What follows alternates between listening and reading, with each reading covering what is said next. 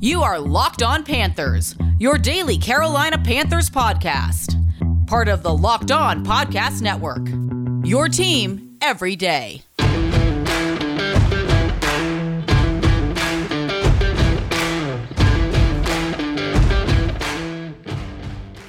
Welcome into another edition of the Locked On Panthers podcast, a part of the Locked On Podcast Network. I'm your host, as always, Julian Council, talking Carolina Panthers with you every Monday, Wednesday, and Friday as we have two more weeks left of off-season mode, then back on February. So, what?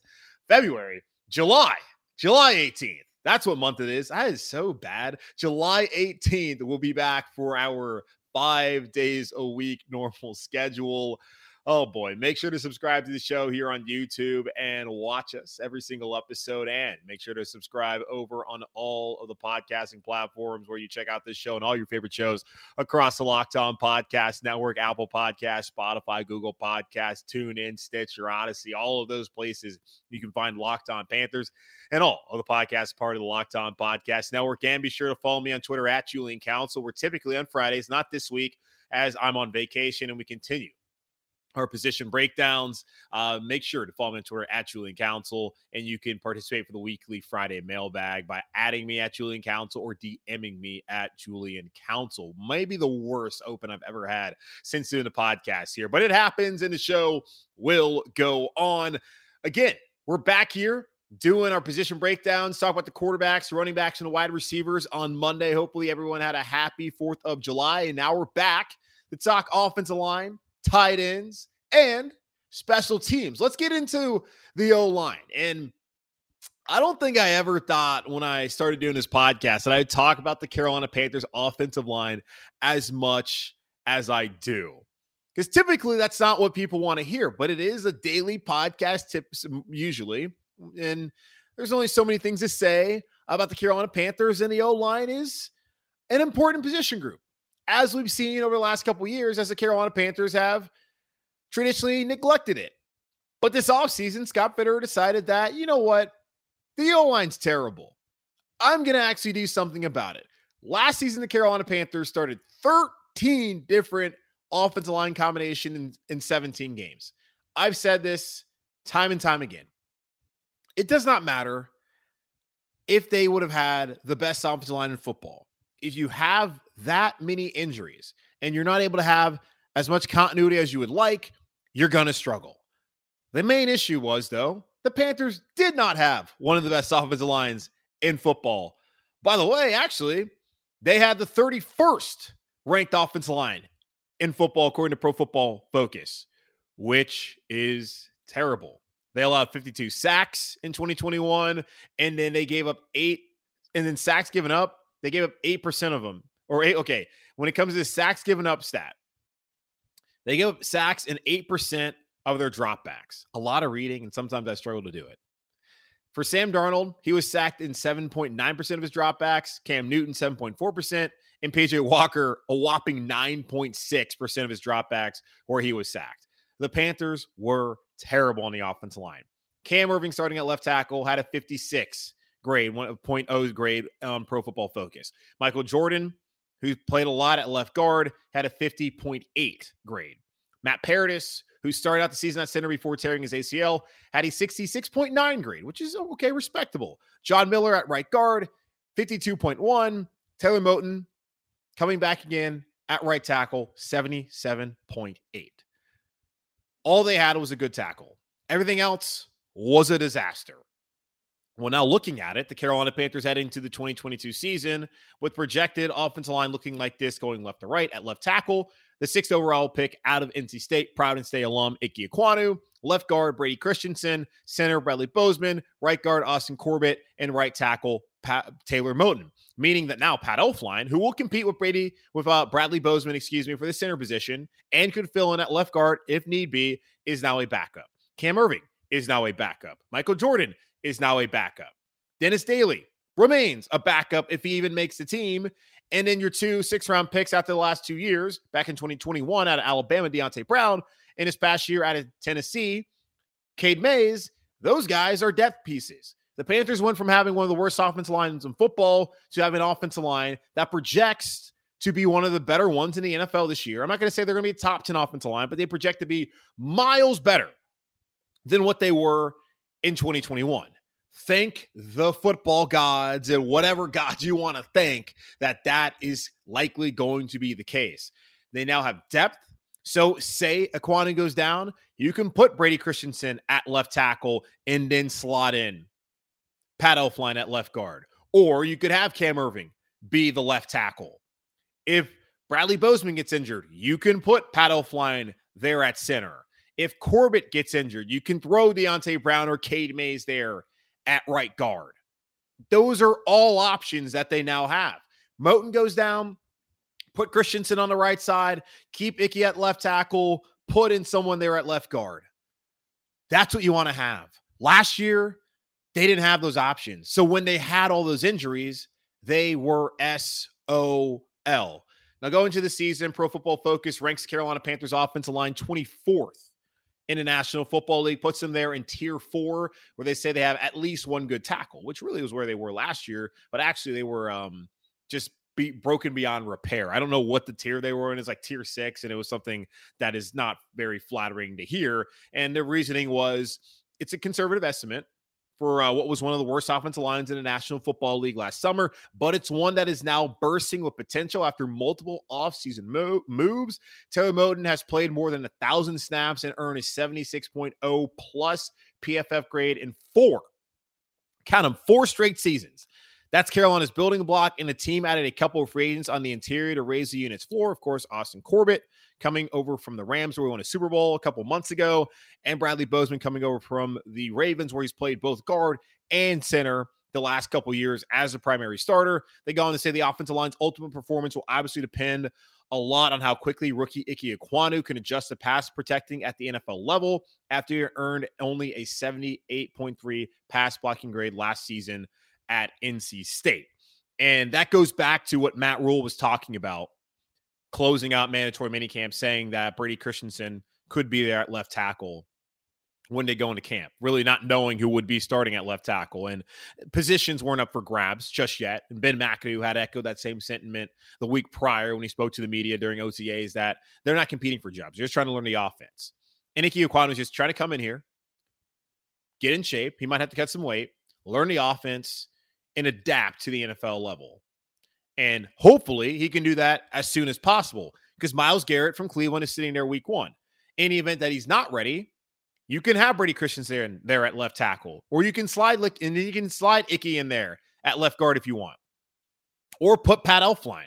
But the Panthers have options on the offensive line, which they didn't have last year, which makes me borderline giddy about what this unit could do. Is in the past they might stink when it comes to pass protecting, but at least they were good when it came to run blocking. Last year, that really wasn't the case. Paradis, Elflein, Miller, those three in the interior, they struggled starting in the preseason when you saw the starters against the Steelers there in the dress rehearsal where Sam Darnold lit it up against the Steelers twos. The offense line couldn't even protect against those guys. So we knew early on against the Ravens and the Steelers that they were going to struggle on the offensive line. And now the interior, they fixed it. Corbett last season with the Rams had a 68.8 PFF grade, played a, one, uh, a 1,081 offensive snaps, only had two penalties, gave up three sacks. By comparison, John Miller, who played in that role for the Panthers last year, was injured, missed some time, less snaps, but still had a 52.1 grade, like I mentioned before. He played 656 offensive snaps, three penalties, seven sacks allowed. And about half the time of that Austin Corbett played last season. Terrible. Bradley Bozeman last year at center for the Ravens had a 73.3 PFF grade, played 1,125 offensive snaps, one penalty, three sacks allowed. Matt Paradis, Pat Elflein. I don't have PFF premium, so I don't know. I don't have everything broken down for Elflein when he played center last season, but Paradis when he was starting there, again, 66.9 PFF grade and 568 offensive snaps, one penalty, two sacks allowed, played nine games. Still not as good as Bradley Bozeman. Then Elflein, 534 snaps played last season, had a 50.1 grade, two penalties, no sacks allowed, which is hard to believe that he didn't give up a single sack last season. And then you go with Ike Ekwonu, now at left tackle, 78.3 pass blocking grade. Last year at NC State playing in the ACC. Cam Erving, 56.0 PFF grade in 589 offensive snaps played, four penalties, three sacks allowed.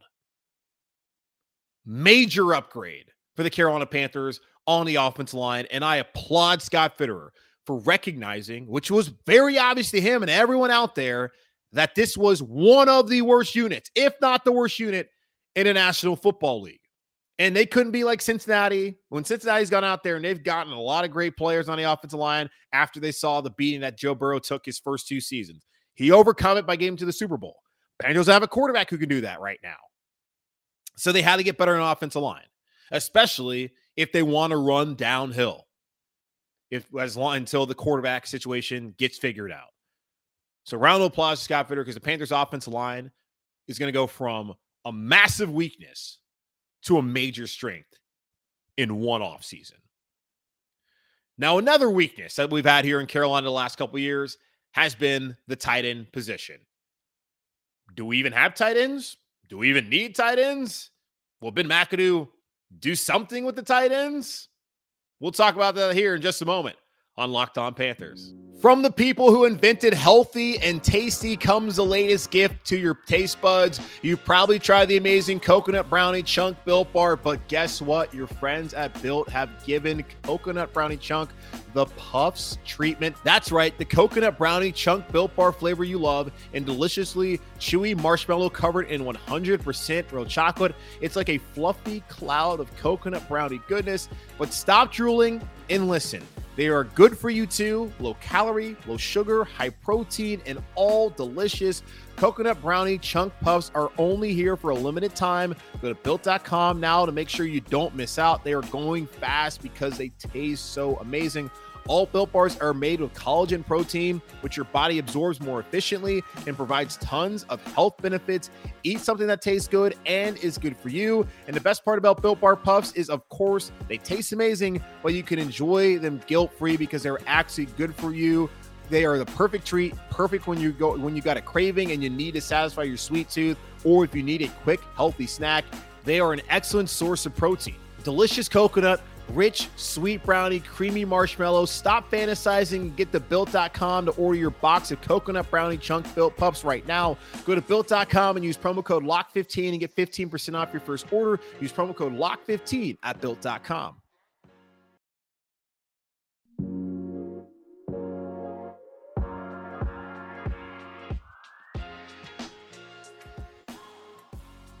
So Scott Fitter went out and did a ton to figure out the offensive line this past offseason, made it a priority.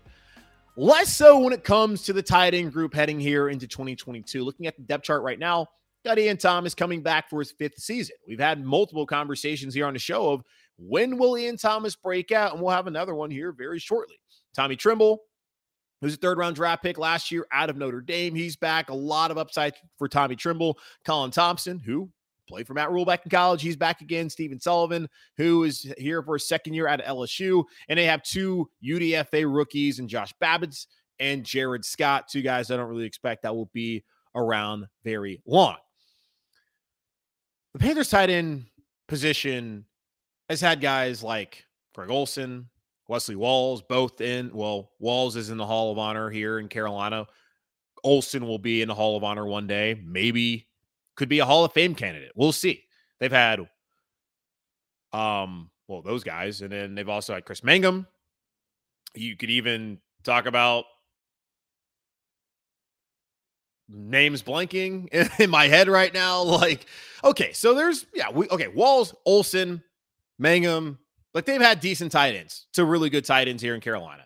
And over the last couple seasons, it's like the tight end group doesn't even exist. As now my brain's starting to work they don't have a single tight end, they being the Carolina Panthers, that are ranked in PFF's top 15. It's just not really a surprise at all. There's no Travis Kelce here.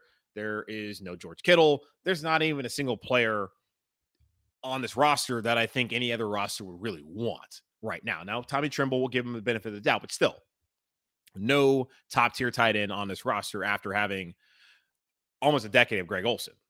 Now, the Panthers also, when you look at just their usage of tight ends, going back to the whole non existent thing, they rank dead last in the league in total targets to tight ends.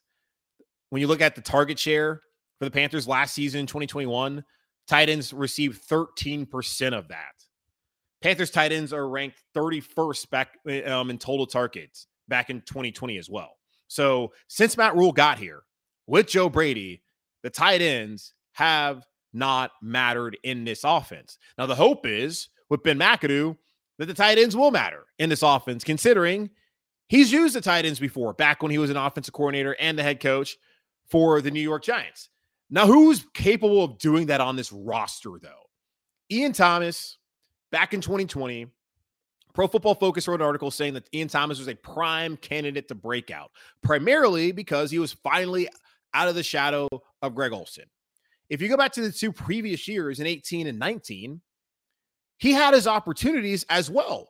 Back in 2018, before Matt Rhule got here, in his rookie year, he had 36 receptions for 333 yards and two touchdowns a lot of promise. And that's a guy who only played two years of college football after being a basketball player. So it takes time for tight ends, especially in the NFL, to come into their own and to really be key parts of your offense. Then in 2020 and in 2019, uh, 2019, his uh, production went down 16 receptions, 136 yards, only one touchdown. But that was way better than what he's been doing the last couple of years. Because once they got, once Matt Rhule got here, Ian Thomas, 20 receptions in 2020 for 148 yards, one touchdown. Last season, 18 receptions on 27 targets, 188 yards, goose egg, and a 52.1 overall grade, according to Pro Football Focus. Thomas showed a ton of promises rookie year, kind of came back a little bit his second year, sophomore slump, but none of he has not risen since then. So, how can you expect if you're a Panthers fan for the tight end position to improve when he was brought back on a three-year contract worth $16.95 million of 8 million guaranteed. And the deal includes 11.5 million over the first two years. So he's here for the next two seasons. And if that's for him to be a primarily a blocking tight end, I'm kind of confused because you can't find any more of those elsewhere because they did just draft someone last season in Tommy Tremble. If not Ian Thomas stepping up when it comes to being a part of the passing game here in Carolina. Can it be Tommy Tremble last year, 55.2 overall grade as a tight end? Whatever, not a big deal. Had 32 targets, which is five more than Ian Thomas, 20 receptions, which is two more than Ian Thomas, 180 receiving yards, one receiving touchdown. Then he had that rushing touchdown on Thursday Night Football at Houston when Panther fans were excited about him. Because right after that, a lot of folks were saying that, okay, the Panthers felt comfortable trading away Dan Arnold to Jacksonville to bring CJ Henderson here in a reactionary move once Jaycee Horn went down, but they felt that the Panthers were comfortable doing that because of the promise of Tommy Tremble. Okay. Sam Darnold maybe could have used Dan Arnold because the whole Darnold Arnold thing was something we talked about throughout the preseason, as there seemed to be a real connection there. But the tight end targets weren't very high even in the first three weeks. And as we saw throughout the remaining of the season, the remainder of the season, rather, it's kind of the same case. So now heading into 2022, how much a part of the offense will they be? Certainly, they have to be way more part of the offense than they've been the last couple of years, provide different looks and options going against the defense. That just has not been the case so far. So heading in 2022, you look at Ben McAdoo, what he's done in the past. You think he can find a role to certainly get Tommy Tremble to elevate in that position, as he was only thought of as more as a blocking guy coming out of Notre Dame, but had the athleticism that potentially he could turn into one of those, even though that wasn't really what he did at Notre Dame. And Ian Thomas, we've yet to see it. Now here in year five, can he finally break out? Again, it takes tight ends time. So fingers crossed. Hope it works out. Now, one other unit that has not been very good over the last couple years, which is funny because this podcast is now about units that were bad. Now with the offense line, looks like it's going to be good. Tight end, mm, probably going to be more the same. We'll see what they can do to improve. They can only go up. And then special teams has been great. But there is a special team savior here in Carolina. And we'll talk about that here in just a moment on Locked On Panthers.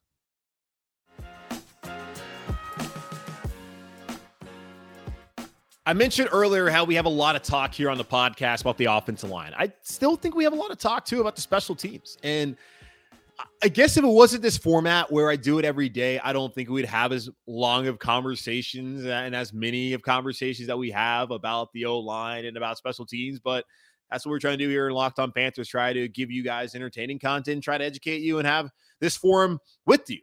Special teams, though, been kind of a concern here in Carolina. And by kind of a concern, pretty big concern.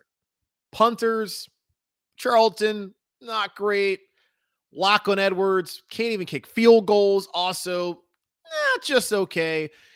Then the kicking game, as we know, has been pretty bad. Punt return doesn't exist. They do have the nation's best punt returner. His name is Christian McCaffrey. But I understand the NFL, you can't do that. And DJ Moore, situation that could be out there. But punt return hasn't been great. Kick return hasn't been great. But the one constant, though, has been long snapper. Looking at the depth chart right now, punter, Johnny Hekker here. He's been a four time All Pro, was on the NFL All Decade team for the 2010s. He's now here in Carolina. Got Zane Gonzalez, JJ Jansen versus Thomas Fletcher, the key training camp battle. Will Matt Rhule look like a fool if he already doesn't for drafting Thomas Fletcher there in the sixth round back in 2021? Or will the longest tenured Panther, JJ Jansen, finally finally leave. Even though, if I, as I told y'all, if I ever had a Panthers jersey, it would be the number 44 for JJ Jansen. Who's going to return punts?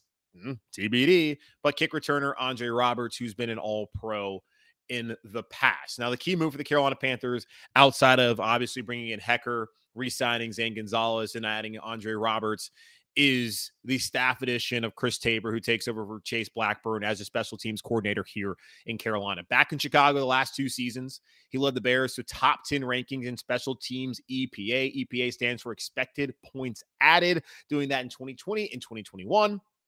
The Panthers ranked 24th in special teams DVOA last season, according to Football Outsiders, ranked 16th in 2020.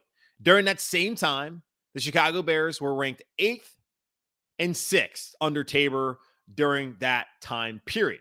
Now, to define special teams DVOA, when looking at football outsiders, it's an estimate of how many points compared to league average each team receives from the five elements of special teams. So field goal slash extra points, kickoffs, kick returns, punts, and punt returns.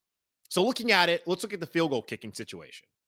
Going to last year, that was one of the big storylines heading to training camp. How every position, quarterback, not really though, wide receiver, running back, again, not really, but still, uh, tight end, corner, safety, yada, yada, yada.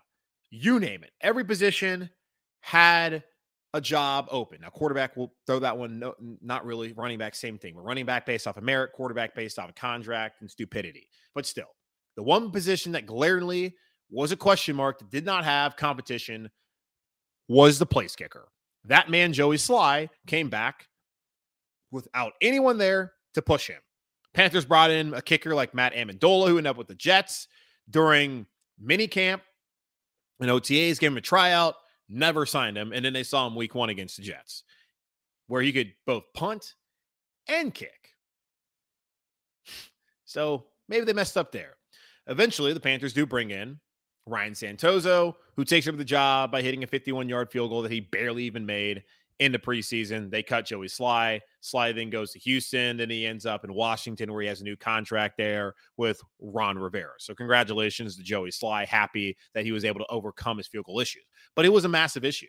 But it did not turn out to be an issue really at all last season for the Carolina Panthers. Now, looking also at Football Outsiders, their field goal rating compares each field goal to the league average percentage of field goals from that distance. The Panthers last season were 2.5 points above the field the league average, thanks to Zane Gonzalez, who came in and solidified the position after the Panthers signed him off of the Detroit Lions practice squad. Last season, Zane Gonzalez was perfect, six for six from the 20 from between 20 and 29 yards. He was perfect one for one from between 30 and 39 yards. He was a perfect 10 for 10 from 40 to 49 yards. And then he was three for five from 50 plus yards. And one of those was blocked against the Dallas Cowboys. Overall, 20 out of 22 made field goals last season. And he was 22 for 23 when it came to extra points, which has been a major major issue for the Carolina Panthers when you look back to Graham Gano's misses and of course Joey Slye's costly misses, both at extra point. Joey Slye had a big leg. He was sitting out there for comically long field goals back in 2020, but never really made any of them. And even the ones he needed to make, a lot of times missed them. Gonzalez for his career, though, he's an 80% field goal kicker. Back in Arizona, though, it's been one of the things that about Zane Gonzalez has been he's been up and down. So career 80% field goal kicker, but in 2020 in Arizona was only 72.7% and after going 88.6% back in 2019. When he started out his career in Cleveland, 75% in 2017. Then when he split time in Cleveland and in Arizona after getting cut by the Browns, 64.3% in 2018. So 75% his rookie year, then to 64.3%, then to 88.6%, then to 72.7%, then to 80, then to a what 88% last year. So it were 90% last year. It goes up and down. Can he show some consistency? Because the Panthers signed him to a two-year, four and a half billion dollar deal. They can get out of it after this upcoming season if he does not play well enough. But he stabilized that position. So hopefully, Zane Gonzalez can kick the trend or buck the trend, whatever, of him going from good to bad to good to bad to good. Let's just stay good and maybe go to great. That's my hope this upcoming season. Now, as far as punting stats go, the Panthers' punting game hasn't been great the last couple years um, with Joe Charlton, who came from South Carolina, then Lachlan Edwards for the majority of last season.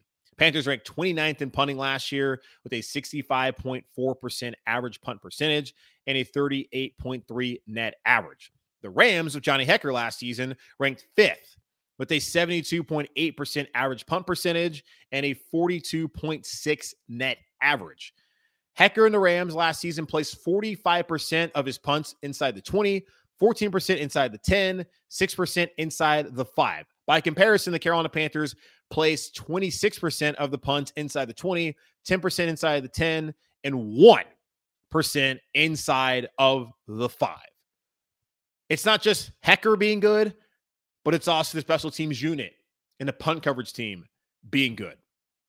Football Outsiders also uses a method that gives each yard line a point value based on the average next score an NFL offense is worth from that point on the field. The Rams last year, 1.2. The Panthers last year, negative 7.5.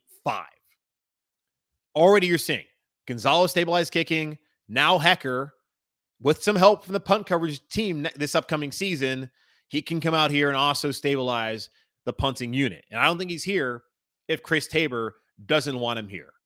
And Chris Tabor, I've seen from videos and what people have said, and heard at least from what people have said, that he's a very active coach out there on the field during special teams periods. Love that. Now, one other thing Carolina Panthers have not been great at is kick returns, especially last season. The Panthers had 28 kick returns for an average of 22.1 yards uh, per return. Ameer Abdullah had 22 of those 28. His average was 22.0. Andre Roberts, by comparison, last season with the Chargers, 27 kick returns for an average of 27.3. Those five yards make a difference. He's been an all pro before, now coming to Carolina. I like where special teams is headed. Love what they've done with the offense line and, and making that a priority and bringing in James Campen. Tight ends, we'll see how that goes. But with special teams, bringing in Tabor, re signing Gonzalez, who was great last season, bringing in um, Johnny Hekker, now Roberts as well. I feel really good about that unit in defense, offense, special teams. It's a three phase game. And too many times we've seen in the past Carolina Panthers lose because they were bad in special teams. Now they have a guy who every year puts out a top 10 unit. Hopefully, he can do that here in Carolina coming up in 2022.